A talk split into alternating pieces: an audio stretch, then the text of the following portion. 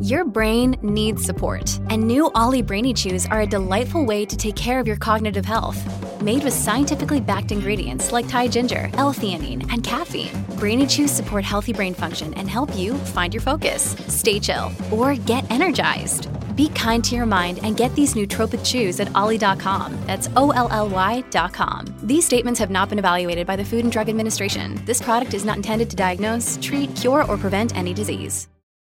Another day is here, and you're ready for it. What to wear? Check. Breakfast, lunch, and dinner? Check. Planning for what's next and how to save for it? That's where Bank of America can help.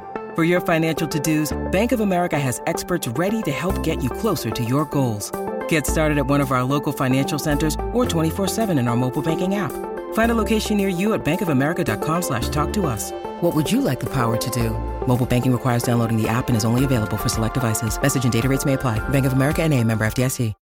When you need mealtime inspiration, it's worth shopping Kroger, where you'll find over 30,000 mouthwatering choices that excite your inner foodie. And no matter what tasty choice you make, you'll enjoy our everyday low prices, plus extra ways to save, like digital coupons worth over $600 each week. You can also save up to $1 off per gallon at the pump with fuel points. More savings and more inspiring flavors make shopping Kroger worth it every time. Kroger, fresh for everyone. Fuel restrictions apply.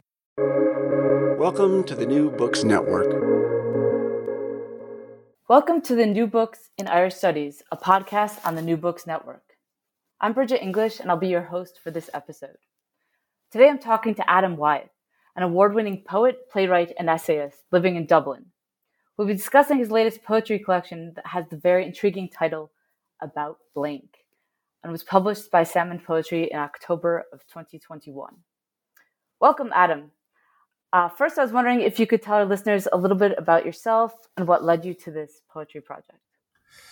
Um, yeah, so as you say, I'm, I'm uh, living in Dublin. I've been I'm from England originally, um, but I've been here sort of more than half my life now, which is kind of amazing. It's a weird in between uh, kind of moment to be in in some ways.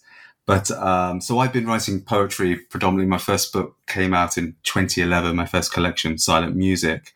Um, and then after that, I was still continuing very much writing poetry, but I also started writing plays as well. And this is my it's my fifth book, my third collection, and I guess it was like you know rock bands talk about the difficult third album, and this may be sort of the difficult third uh, collection. In that I wanted to try and do something different, and I suppose because of my interests in essay writing and, and playwriting, I wanted to try and incorporate those into a book um, and really just delve into something. In fact, I remember I was teaching creative writing once and I was saying to the people there, saying like, you know, a book, it can look like anything. It doesn't have to be like the, the books we see in shops all the time. You know, like, uh, you know, we have the sort of the genres of the short story, poetry, you know, and the novel. Um, and not a lot in between, you know. But a book can re- there's no rules on what a book can look like, and it kind of after I said that, it kind of struck me as thinking, oh, yeah, that's quite interesting, you know, that a book can be anything. So I wanted to create something much kind of bigger and broader with this, but still be very poetical in its shape, in the sense of metaphorical, um, and I. And like I say, kind of incorporate these interests I've had in Celtic mythology and psychology and, and that sort of thing. Um, right. Oh. Yeah thanks so much for that answer. Um, I think that's one of the most interesting things about uh, the the book is that it, it weaves together so many different uh, genres. But just to back up a little bit to the title of the um, the book, uh, the phrase "about blank" actually refers to a message most of us have probably received in our computer browser address bar. Um, that means you're viewing like an empty page. So, can you tell us a little bit about why you chose that phrase as a title? Yeah. Well, it, it, started off as a sort of, you know, you have these working titles, and it was a bit of it was a bit of a joke, really. It wasn't going to be, you know, and I just I, I like the sound of it. I like the look of it as well. That it's kind of one word, and you have this colon in between, you know, about blank, and had a sort of lovely symmetry to it, um, and a nice sound to it. Um, which is always sort of the first thing that attracts me, I suppose. But but then just this idea, yeah, that this slow loading web browser, which is often the case, you know, and uh, it's that kind of thing that is there that we all get, and yet we don't really pay any attention to it. So there's sort of so it took on that significance, and then also within the work, there's um, kind of references to cybernetics and technology. And in fact, there's one part um, where, in fact, this happened only recently. It didn't make it into the audio version of this book because it was turned into an audio immersive piece. But in the printed version, when one of the characters collapses, um, kind of crashes, um, my computer crashed last year and it completely like broke down. It just stopped. And this intriguing text came up and it had like all these um, strange words. Let me, let me just see. I mean, like and it so it became this kind of uh, what do you call it found poem that I just kind of stuck in. Said things like verbose mode, startup, optimistic warning, too many couples being created, chain mass mismatch, Darwin bootstrapper, um, optimistic dad, couldn't block sleep, legacy slip, unsupported client, terminate, channel changed, promiscuous mode made. Uh, you know, so I had all these. So that became a sort of. So I stuck that in the book. You know, so I suppose there's elements as well within the book of this sort of fractured consciousness and i suppose surfing the internet and i'm conscious as well like i'm someone as a writer that does have i know like you hear especially novelists who turn off the internet when they're writing but i'm you know i have it on all the time and it's some you know and i get distracted and i'm suddenly on facebook or something like that you know and um and yet I use it as well as a resource, of course, for Wikipedia and you know whatever sort of stuff I might be researching. Um, so I guess it's kind of picking up maybe on this new state of consciousness we all find ourselves in. Sorry, it's a very long way of answering why it's called about blank. No, but that's really it's fascinating the way that you know you see all these different influences because you do often think of you know a, a, poet or a novelist shutting themselves up in a hotel room. I think Toni Morrison often often talked about you know checking yourself into a hotel and like not having internet or anything but it's I think what really comes through in um, about blank is this this sense of being over almost overwhelmed by different kinds of media and different kinds of yeah. influences, especially when you have those sections where you have you know words printed kind of over words or so partially covering words. But it's fascinating that that came from that your computer generated some of that like accidentally as well. That's cool. Um, so you've called it like you've elsewhere you've called this poetry collection uh, quote genre fluid shapeshifting piece, which weaves together a series of interconnected narratives moving across poetry, monologue, and dialogue. And you also note how your work is influenced by uh, your experiences playing percussion instruments and how you see this common thread between uh, playing music and imaginative writing. So I'm wondering if you talk um, kind of explain maybe what the through line that you see between music and poetry is specifically that you're maybe trying to establish. Um, yeah. Yeah, well, I'm interested in patterns of sound and, and you know how how the connections. You know, I mean, poetry is very much about musicality and the sounds of words and all of those things that go together. And you've got, you know, poetry is connected, of course, to rhyme, and it's the memorable elements that go into it. And so I was really sort of wanting to tap deeper into that aspect and of things that I find interesting in literature and um, when it comes to style and music and how do you I, I, was trying to bridge that kind of that gap, I suppose, between not going too surreal and crazy with language, but while at the same time allowing the music to be there, but also allowing uh, access points. So it's not kind of that people are invited into the work and, and playing again with those shifting modes. And I guess, um, yeah, before I started writing, I used to play percussion instruments. Um, and the last instrument I started playing was the tabla, which was only found, only found out recently was invented by an Indian poet. And the tabla is like the talking um, kind of drum. So, uh, so I do see that relationship between rhythm and um, the, the, musicality, um, you know, that goes with language. Uh, sorry, what was what does, that answer your question? I'm, yeah, yeah. That um, and did, like I'm interested just because there is the audio immersive component. Did you envision that as part of your like process, or did you was that something you had in mind as you as you wrote? I guess it came later. It's something. It's something like the first thing I thought about because I was first of all, it's because it's not your usual, like the normal looking poetry collection is kind of usually page long poems. Sometimes, you know, you might have a longer sequence or something like that, but generally, you know, you have a page long poem and at a reading, you read a few poems, and you know that's it. And I thought, well, how am I going to read this? Because it's like um, a much longer piece. You know, it comes in at I don't know, it's, it's over hundred pages, and it's you know moves across. It, it, even though I, I, wanted to break this this logical linearity in, in kind of storytelling, it very, in a way it is a linear piece that you do kind of really need to read from beginning to end to to fully understand. I mean, you could pick it up in other places as well, but there is a kind of through line with it. Um, so, oh, sorry, I've missed your, got your question now. How? Oh, so th- it was that idea. I was reading. Yes, sorry. Yeah. So then reading. Uh, so first of all, I thought I, was thinking of Laurie Anderson and what she does, which I really like. How she uses kind of voice distortion and then kind of ambient music. Uh, so I thought about that, and I actually got this voice transformer thing. And then I realized, well, I'm not a performer, you know, I'm not, I have no actor training. So I thought this isn't going to work.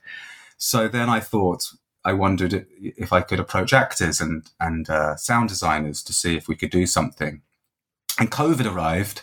And so I, I reached out to uh, a guy I've worked with before, a friend Cormac O'Connor, who did the sound design on, on my first play, Hang Up. And he's got, we, we have a very you know, we we have similar kind of cultural, you know, we both like Radiohead and we both like David Lynch. So we have a, a great shorthand in, in, you know, in when we're kind of working on things. So we started working together. And then I re- reached out to Olwen Fouéré, brilliant actress here, and Owen Roe, who I greatly admire. And so that's it. so it just kind of started in lock and i was very lucky in a way because it was lockdown all these actors were out of work so they were free you know because normally they, these guys you know Owen's and owen are sort of top actors in ireland.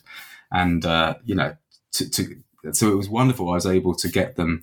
And so it just kind of started like that and and uh, you know and then we started developing it from there really right yeah that's yeah it, it, I, it's amazing that as you say the lockdown kind of created an unusual situation because the, the actors are so so well known and Olwen Fouéré in particular is, is so well known for like some of her performances of Joyce. Um, mm. I remember her. Uh, I think back in riverrun was it? Yeah, riverrun mm. was amazing. Mm. Uh, yeah, yeah, the, the Finnegans Wake. Yeah, she's she's fantastic, and she's like it was, it was such a joy when you're working with actors like that. It was like because and she was like recording it on her phone and like she's going to I don't know if she was going into a cupboard or something and, and but it was like had this fantastic sound and her presence in the piece is more ethereal and otherworldly anyway so it really fitted with it and was in contrast to Owen Roe who had a much more professional studio home setup because he does a lot, a lot of actors do voiceovers and that sort of thing um, so but that worked so all those things really worked but it was amazing because she would just like send me you know she'd whatsapp me these pieces she'd done and they were just like just incredible. And it was like, so there was very little direction on my part, you know, because my, you know, the first they were saying, you know, is there a particular style you want and that sort of thing. And I said, well, look, let's follow your nose first and just, and we can kind of take it from there. But they were pretty much, you know, spot on with all of it. So it was, yeah, just a real joy to, to, to work with actors like that. Right. I think especially it works so well considering so much of the poem is almost uh, unconscious thoughts of two characters in, in Dublin, which I'll come back to that in a second. But I wanted to just, again, maybe back up to some of the front matter. Um, I was intrigued by how many epigraphs you had because it's pretty common in some um, books, but I was intrigued by the, by the number. You know, had like Virginia Woolf, Italo Calvino, Franz Kafka, Clarice Lispector. I'm just wondering uh, the, about the choice to include all of them and kind of how you made those selections or how you see those I'll tell you why I did that, and actually, because I know there's yeah, there's a lot that, and fact, I had to cut. I, well, for one thing, I love connect, uh, collecting quotes and, and quotes that connect to the work.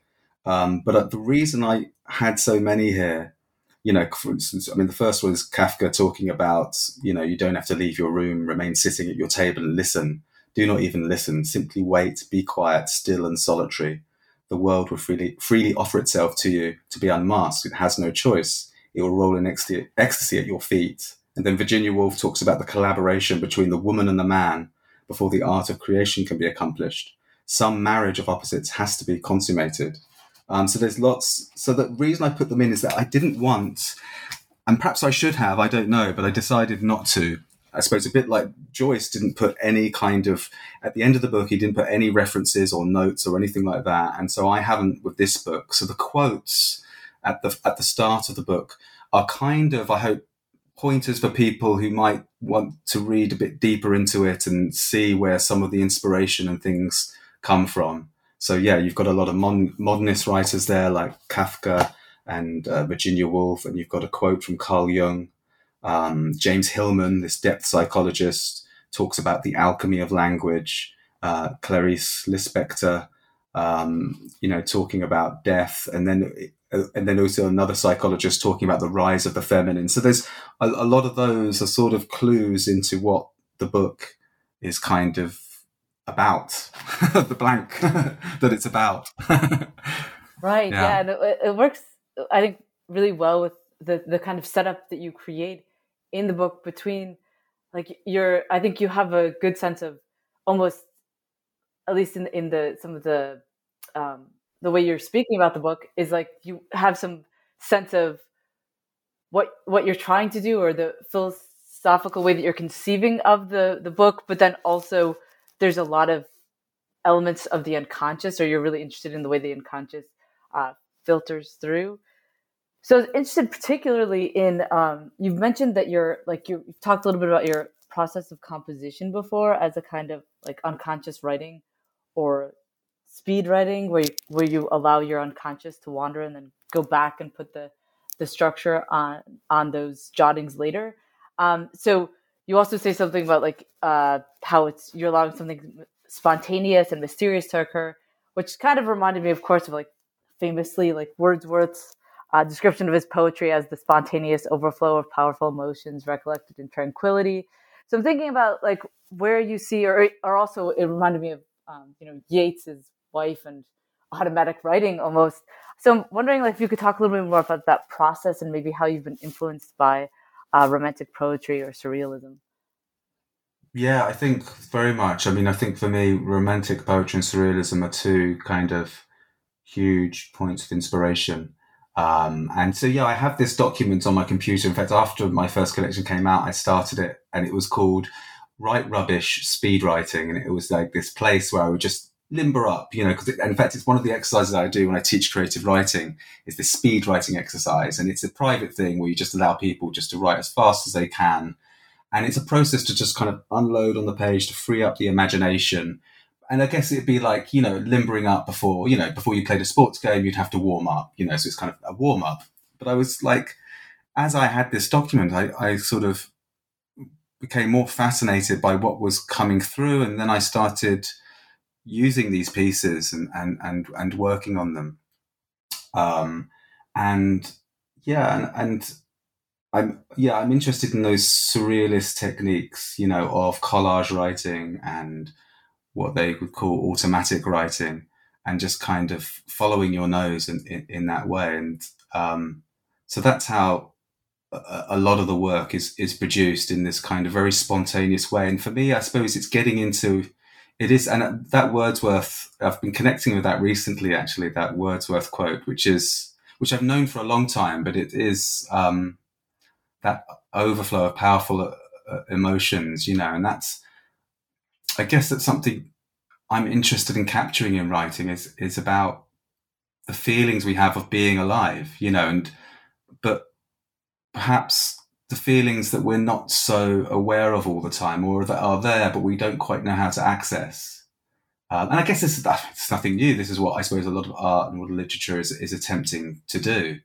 But so so it's about kind of you know, yeah digging deeper and going through those things and there's a sort of and again this is a bit like music you know how does a musician a composer know when they've got something you know it's, it's a sort of feeling and a hunch that, that there's something being expressed which is doing something you know and i'm, and I'm interested in in those in those moments more than i would be because I, I would love to be like a jk rowling and have an you know have the whole of harry potter in my head you know the whole novel and then be able to just write it down but that's just not how it works for me. I mean, I have ideas, but I think if I then sat down to try and write it out, the, the writing would just get very, I just get very bored and tired. And there has to be something going on in, in the writing itself that's kind of pushing me along and and in a sense that I don't know what's going to happen. So I'm so I'm following that mystery and I'm trying to work out what you know what it is. So it has become this you know deeper psychological kind of investigation in many ways. Um, and then dreams are very important as well. And that, that I've been doing more dream work recently. And so the way I wrote this was using uh, kind of like dream work techniques where so if an image occurred, like if you dream about something, you then question, you, you try and unpack that image and, and its associations and memories and things like that. So I used the images in this in that kind of archetypal way. And that became the sort of method for the piece for, for kind of the through line to work out what was happening. And that was, that was very interesting and sort of, um, very revealing and, um, yeah, it was just, just a, just a very interesting way of, of working on something. Right, that's fascinating because I, I think that um, it's interesting to hear that that's that process of like uncon- accessing the unconscious or like keeping kind of a more automatic writing or free writing uh, type um, method that is not just specific to this poetry collection, but just your work in general. Um, it's, it's similar to, I think, the way a lot of people write. Some people, like you say, J.K. Rowling has a sense of where the plot is going or kind of what, what she's writing towards at the whole of the the piece. Um, I was on the dream thing as well. So do you is by dream work do you mean that you're like recording your own dreams, like keeping a dream journal type thing yeah, that you're working? Yeah, I, have yeah. I've started. Yeah, I've started doing that. I mean, none of the dream work is in this, but but um, I, you know, I have been writing down my dreams for the last couple of years. Um, so um, and then kind of you know, using kind of Jungian techniques to kind of understand them, you know, and I think there is that, you know, it's a big connection between um, dreams and, and literature, you know, and, and, and that, you know, so I discovered as well, like a lot of this, so, so you know, it, one of the Jungian techniques is a thing called active imagination, where you begin a kind of dialogue with a character in your dream if you wanted to try and understand them or, or, or an image even. Um, and so that was something I was kind of naturally doing within about blank before I even knew it, you know. And that's something we, something writers do all the time, of course, because if you're creating characters and they're talking to each other, now these characters, if they're invented, if they're fictional, they're in your head. So that, in a way, is already a form of of active imagination. Um, and so yeah, so it's it's so I suppose it's being aware of that, and so it brings a sort of allegorical element, I suppose, to to what about blank is. Um, yeah, and and you know, I'm, i guess I'm, I'm interested in a lot of those allegorical kind of elements. You know, uh, the story, the other story within the story, as it were. Um, right, and you use a lot of um, mythology as well. Um, you make kind of reference to the four parts of About Blank that are oblique references to the seasonal festivals in, in Irish mythology, Imbolc, which is today, obviously, St. Bridget's Day. Um, yeah, and then the first summer, Lunasa, and Samhain. Uh, do you want to say a little bit more about that structure? Yeah, so it's framed, yeah, in those four parts as well, you, you using those four major Celtic seasonal festivals and so that was just um, that's that's part of it as well. So the book begins um, with Samhain, and you know Samhain, Halloween. It's those gaps between this world and the other world. So it opens on that, and that's the Celtic New Year as well. So it starts in those things. So I was mo- trying to move through those elements and use nature in that kind of way. Um, and then the second part is this piece, which is a dramatic monologue called Yoga for Beginners. And that's Imbolc because that's what we're stepping into now. And it's very much an interior monologue um, of someone sort of working out their thoughts. And i just thought as well i was interested in those sort of meeting points in in philosophy as well between east and west and this sort of yoga you know that word for binding together like religion the word religion you know and sort of so bringing back those two bringing together those two elements and this sort of uh, you know, for me, it was about going into that unconscious, going into that element that has perhaps been pushed down and sort of giving and, and seeing that rise. That's the sort of idea behind the movement of it, that it kind of moves through this invisible underworld, and that underworld starts to rise and, and, and come up through through the book. So the voice in Yoga for Beginners is the kind of beginning of that, um, and trying to make some sort of sense of this, um, of the shadow, of the interior, of, of what this other thing that, that perhaps is inside us that we're not so aware of. Um, and that, so that, and that became, that was sort of both a personal thing, but also then going into but Celtic mythology being, like I said, I mean, these myths, they come from the unconscious. They're all archetypal, you know.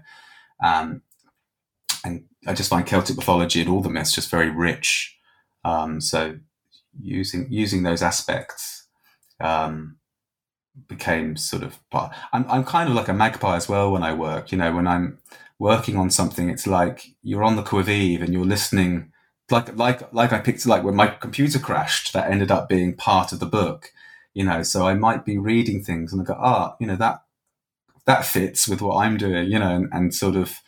Um, and so that kind of works its way into the work perhaps or it might it might or it might not. You know you try sometimes you again it's a kind of it's a musical balance and aesthetic that i was trying to achieve with the work that you're sort of you might stick something in and it might it doesn't sit properly there's something wrong about it you know you can't just crowbar anything in. There has to be you know it has to sort of speak and communicate in some kind of shape or form. And so it's so it's kind of, and so it's just kind of finding that balance with it which is imagistic and musical. That has to sort of work within and, and feel right. And that can be interesting as well because then, then you're surprising yourself all the time and it leads you down other even if it, even if it doesn't stay in it might lead on to some other idea or something that you're kind of working towards. So it's kind of it's it's trusting your intuition i suppose in many ways which again like you say it's nothing new in creativity. I mean pinter worked very much like this. You know, he was so, and yet he wouldn't use any of these language, uh, none of this language of sort of psychology or myth or anything like that. But I find his work so mythic. But he just was, he was just very connected to uh, his unconscious, you know, and he was able to sort of delve into those parts and, and eloquently express that, you know, through a language which just had, you know, great resonance and reach. Um, Right. Yeah, and that's fascinating, especially since most of about blank is set in these more urban Dublin scenes, and I think with with the structure and the reference to uh, Celtic mythology, it gives a sense that there of the underlying structures and the underlying beliefs maybe that are uh, underneath urban yeah. landscapes. And particularly in Ireland, there's there's a like Dinnseanchas is this uh, part of this sort of uh, literature from Irish mythology, and it's Seanchas is the law or the power of place, and so that became a big part of it as well with like Dublin and and what you know Dublin is uh, you know dark pool it means, and so all those things take all. I'm interested in the etymology of words and all those things, and so all of that feeds into the the politics of the place and what does that do to the culture and the character and the history and all, all those things and the island where it's lost its native language and yet it's it's a ghost it haunts everything as well. It's got its colonial past the troubles and all these different things that work its way into um, a cultural identity. Right and since you bring up all the um, dublin and the references the specific references that occur throughout about blank to grosvenor square dublin zoo dolphins barn rialto um, lots of landmarks anyone uh, that's lived in Dublin or is from Dublin would recognize. Uh, also, you, there's a, I think a lot of heavy associations with Irish writers like Joyce we've mentioned, but also got maybe more Gothic writers like Bram Stoker, whose home is referenced in the poem. So, can you say a little bit about maybe the influence of um, Irish writers, um, either Joyce or anyone else you want to um, bring in here, or even Irish poets? I know there's a lot of um, poetry collections coming out recently that are specifically related to Dublin poets and the associations or poetic depictions of Dublin. So, do you want to say a little bit about how that might have influenced about Blank? Yeah. Um, yeah, I mean, I mean, I suppose Joyce is an obvious connection in, in that some of this has those stream of consciousness connections. And I guess if you ever write about Dublin, someone's going to be attached to Joyce. Um, and so there's in, in many ways, I mean, the only the main Joycean part of this is really um, the Panther, the Black Panther, but and that connects both to Rilke's Black Panther, and because she, she go, Claire goes to goes to Dublin Zoo. I've never been in Dublin Zoo, but Claire goes into Dublin Zoo and she sees a Black Panther. I don't think I think they may have had a Black Panther there at one stage. I don't think they have one, but in this there's a Black Panther, and she goes to see the Black Panther, and there's connections there to Rilke's Black Panther, and Rilke as well was very connected to the unconscious and those things, and that panther, that animal, becomes a sort of symbol. And then at the beginning of Ulysses, Stephen has a nightmare about a Black Panther. So that that's the connection, I think, to Ulysses, and um, I guess in this, Dublin is Dublin. In fact, poet Jessica Traynor she introduced the book and she um, she said that Dublin is a major character in About Blank, and I really like that, and because it is, and it is. Dublin connects to this this black pool, this underworld, this sea beneath. Well, what is the sea beneath? It's our it's our unconscious, which is rippling all beneath us. It's recording everything. It's happening, and and so it's like it's there, but it's it's not. You know, it's the invisible world in many ways. So it's it's trying to capture that part of Dublin. So I suppose then everything kind of seeps into that, and yeah, there's connections to lots of there's things of, from Celtic romance, which I'm referring to. There's elements of Celtic mythology, and there's sun and moon imagery. The Wrongs and Rights of Grosvenor Square is taken from a Bram Stoker poem called The Wrongs of Grosvenor Square, which is this kind of bourgeois political protest poem, um, which actually which is actually about the Grosvenor Square in London, but the character in the play mistakes it for the Grosvenor Square in Rathmines, and that's another interesting thing with it, with Dublin especially. Um, I mean, Dublin was uh, the second city of the British Empire, and a lot of these English names are still there on the streets. You know, and of course you've got all these Georgian Victorian buildings.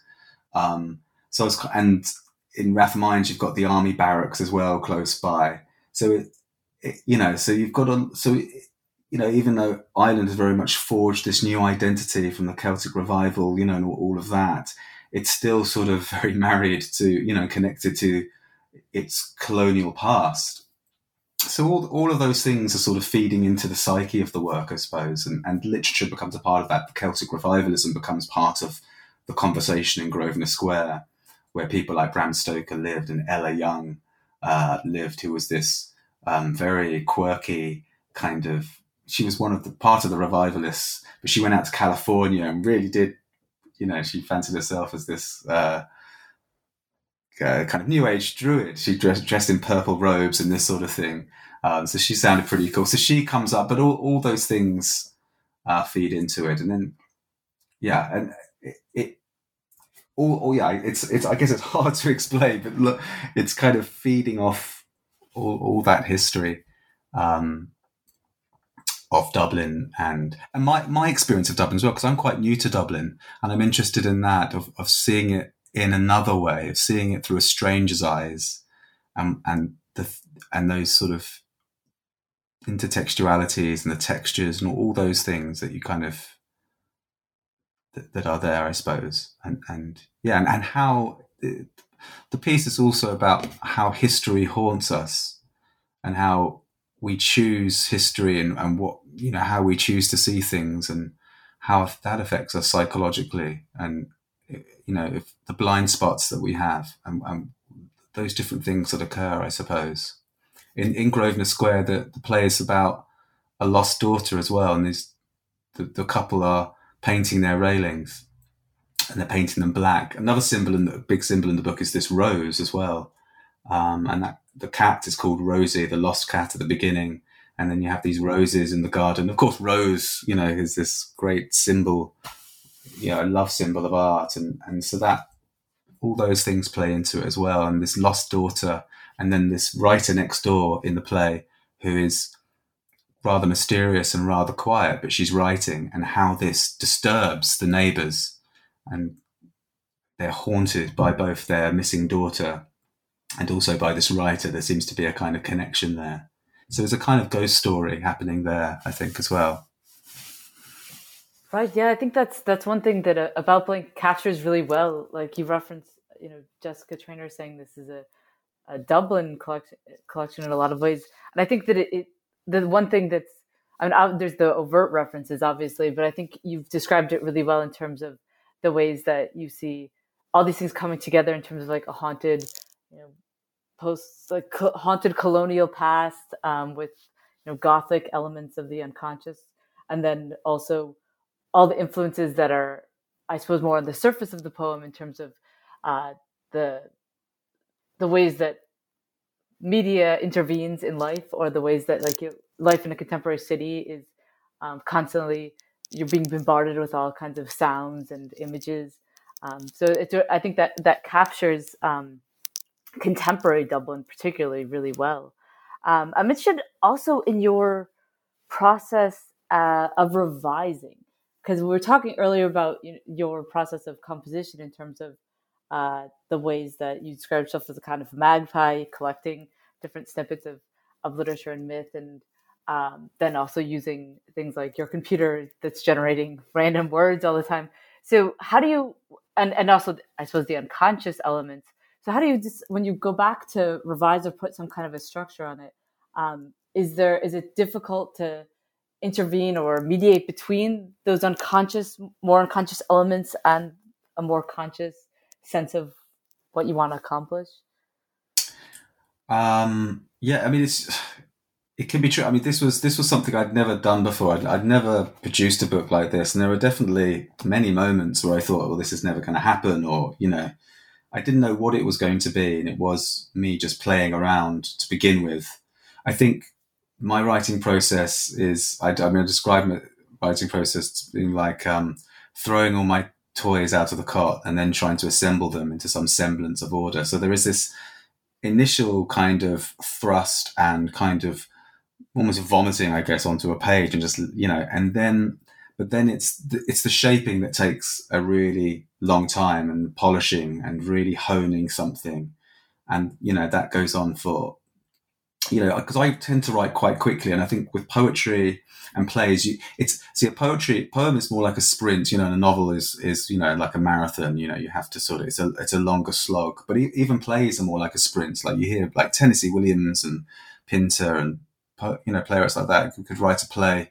The initial flesh, you know, the they could get the first draft of the play, which will have everything in a few days, you know, and then it might be months or years of, of crafting and honing it.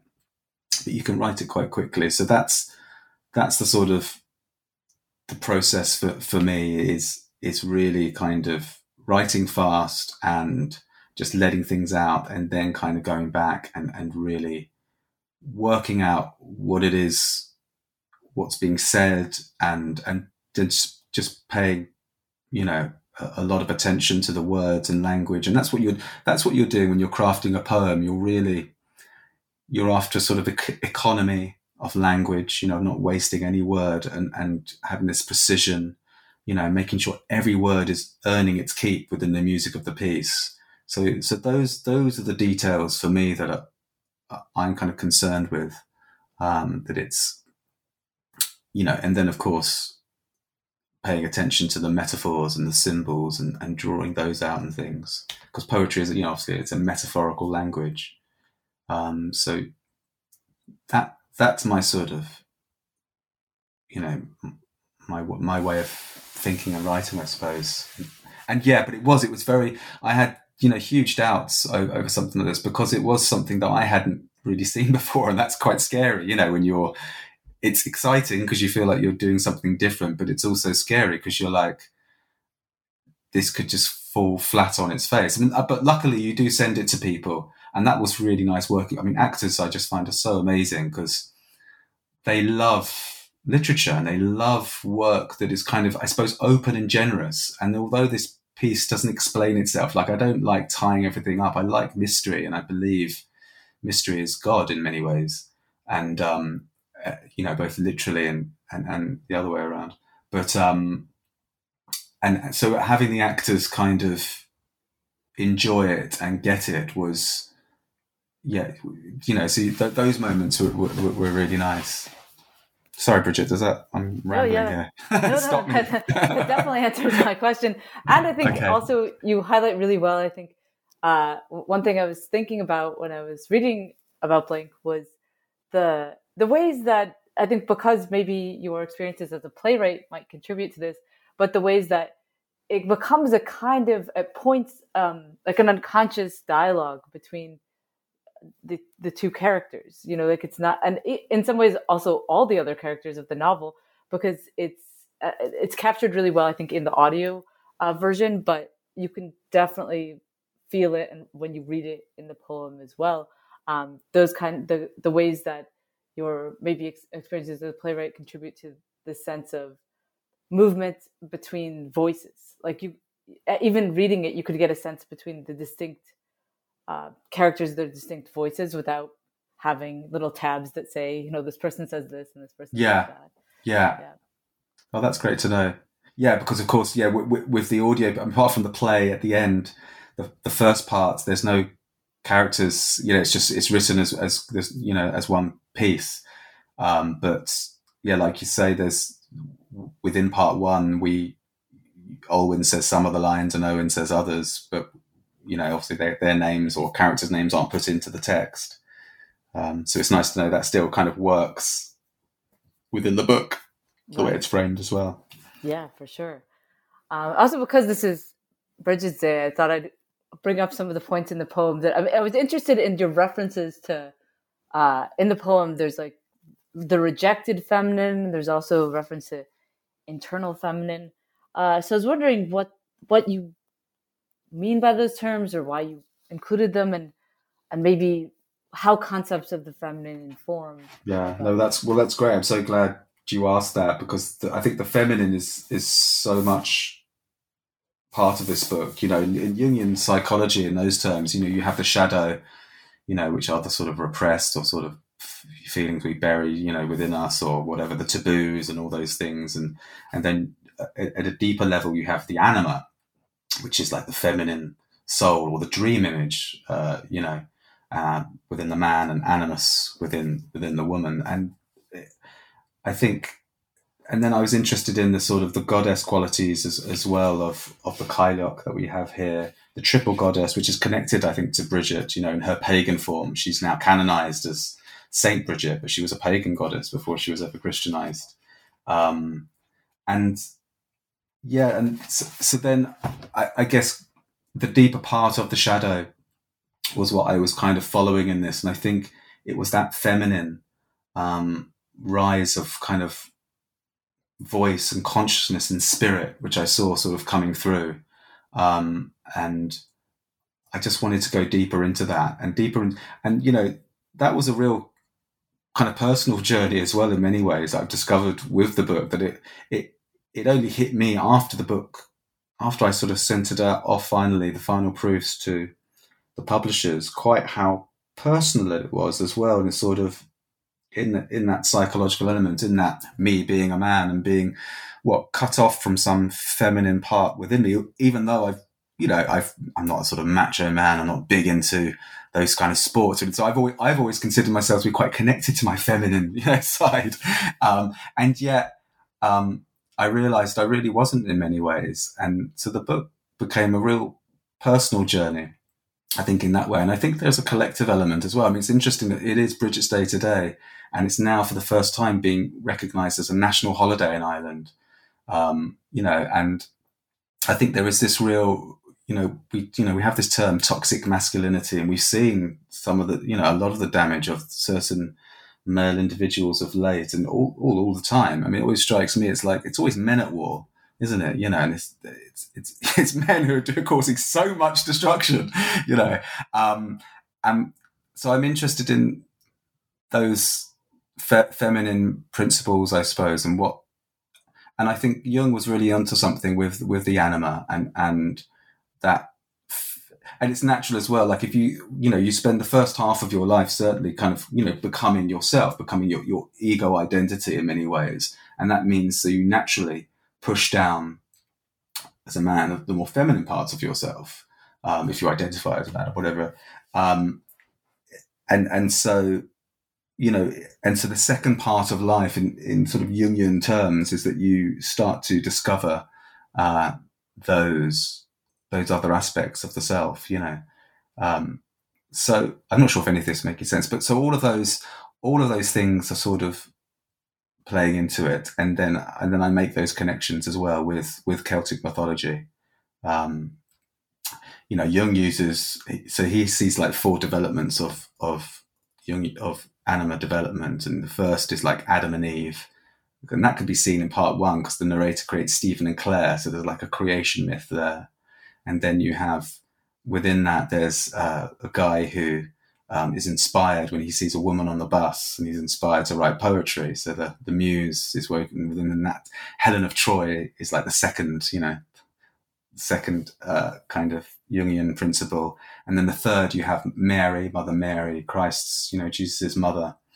Um, and that's represented in Yoga for Beginners. And then the fourth development is Sophia, who represents yes, the wisdom of Sophia, and she represents consciousness. And that's seen, I think, within the writer, who is and I see it as a sort of she's rising out of this patriarchal world, and there's the there's the father who's very haunted, and he's trying to hold on to this rational way of being, and yet he's completely haunted by this rejected feminine, and she's just quietly there, and I was really interested that you could have because I know you know we talk about people being silenced and how women have been silenced for for centuries. Um, but that what the character has in this is that you can have an, an a silence which is has a power to it. And, and, and as the writer perhaps has a power someone who could be sitting quietly and thinking and writing and actually doesn't engage with the debate on on his terms and I was interested in and how that could drive him crazy. I remember Stephen Fry, I'm going off here, but I remember Stephen Fry talking about Trump, and he said the best thing we could do is pay him no attention because then he wouldn't because it's like he said he was like a monster it's like the more you talks about him he's just growing you know it's like you're giving him food and that's how you feed his ego now of course we had to talk about because he's the president of the united states you can't but i thought that was like and there was and i could see that because I, I, actually and i'm often quite political but i posted nothing about trump because I, I just thought he was it was so you know, it was just so wrong on so many levels that it was just like, I can't even, it's not even worth engaging with. And that's not to turn off and be apolitical. I mean, I was deeply troubled by both Brexit and um, and Trump. Not because you know, yes, we have democracy, and everyone should have their say, and it's not you know that, and I think that's really important. And um, you know, uh, but it was it was the this lurch to the right and how the media played into that, and the parallels I saw between sort of 1930s Europe and what was happening here was, you know, was concerning. You know, um, anyway, I've gone way off now, yeah. but there you are. Oh yeah, I love that it all it all came together at the end. We even brought in politics and that idea. I think of like the silenced feminine that really, I think even the trajectory you kind of describe the development throughout the poem and the different stages of the feminine uh, comes through, but not like overtly. I think it's it's a very like subtle thing that really you know animates and and I think brings out some of the I mean even the the Trump things that you were saying you know the the kind of the way that uh About Blank is is interested in the the silences or or like amplifying in some ways the the unspoken or the silences of of particularly of city life and of urban life. Mm, yeah. Um, so how do you feel about um, maybe ending? Uh, it's been great chatting to you, but maybe we could end yeah. with a little reading. okay.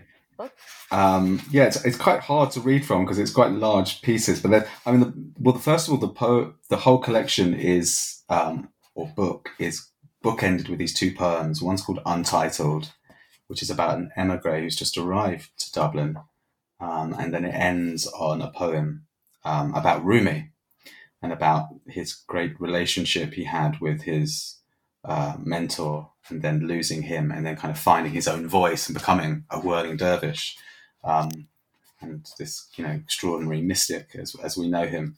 Um, but in the middle there's a piece actually the end of part one. And I have read this before. It's beautifully read by Olwen. Um, but I'll just read this. It's called claire Clarenvoy And Claire is one of the characters, and Claire Clarity. There's a connection there, and then Envoy is the sort of the ending of a, of, of a poem. So that's the kind of meaning between the title there. So I'll just read this piece. Claire Envoy. I remember nothing but a mirror.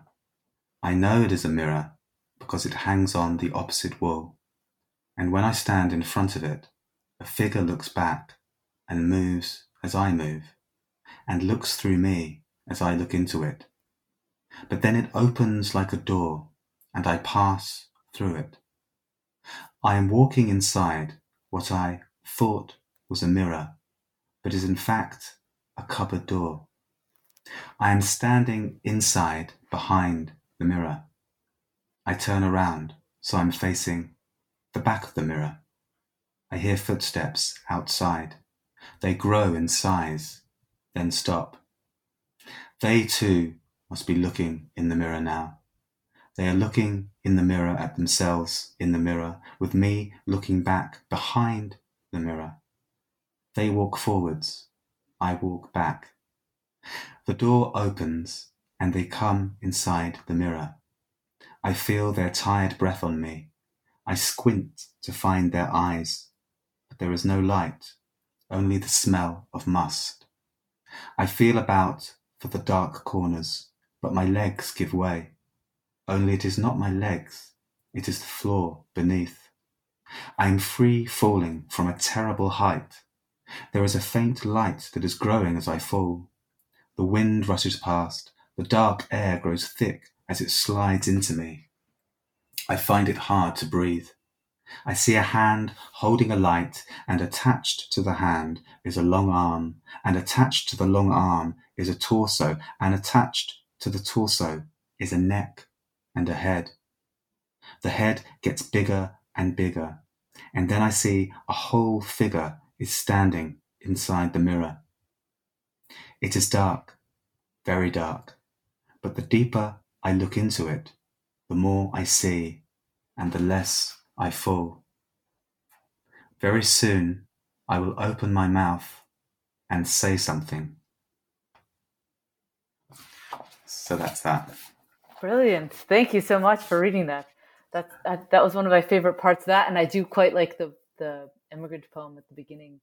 Uh, but thanks so much for reading that. It was lovely. Thanks, Bridget.